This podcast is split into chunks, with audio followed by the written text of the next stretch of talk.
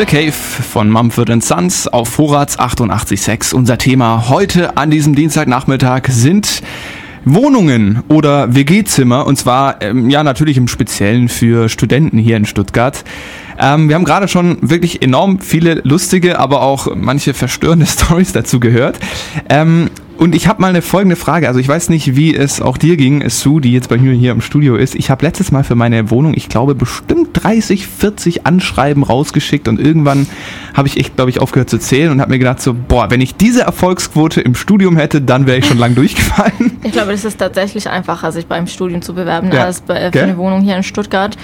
Aber ähm, ich muss sagen, es ist, es ist ein bisschen Mainstream, aber es ist halt so, also man muss immer den Vermieter wirklich überzeugen, ja. I'm responsible, ich bin, ich ähm, habe eine gute Einkommensquelle sozusagen und ähm, ja, also das, das Wichtigste für den ist einfach, dass man finanziell stabil ist und äh, verantwortungsbewusst, mhm. denn er möchte einfach seine Miete jeden Monat bekommen und will auch, dass man äh, die Wohnung in einem guten Zustand behält sozusagen.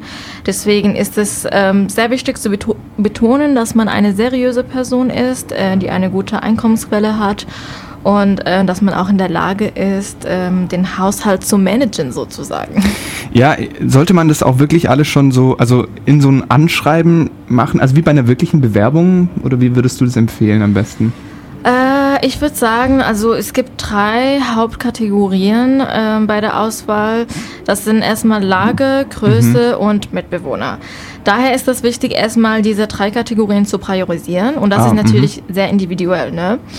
Ähm, und dann, wenn man dann zwischen Wohnungen vergleicht, dann kann man zum Beispiel einordnen, welche Kategorie für welche Wohnung gilt. Also nehmen wir an, Julian, für dich gilt Größe an erster Stelle. Mhm. Und äh, du sagst jetzt, okay, ich würde lieber dann ähm, eine, ein großes Haus oder Wohnung natürlich, eine große Wohnung in einer nicht so guten Lage bevorzugen als umgekehrt. Ja und so weiter. Also genau die drei Kategorien auf jeden Fall beobachten. So dass man so praktisch für sich erstmal priorisiert, weil man eigentlich davon ausgehen muss, also die perfekte Traumwohnung, dass man die kriegt, ist wahrscheinlich. Ja, ja natürlich ideal, aber in Stuttgart, wir haben es ja schon von Maike ja. gehört, es ist ein bisschen hart.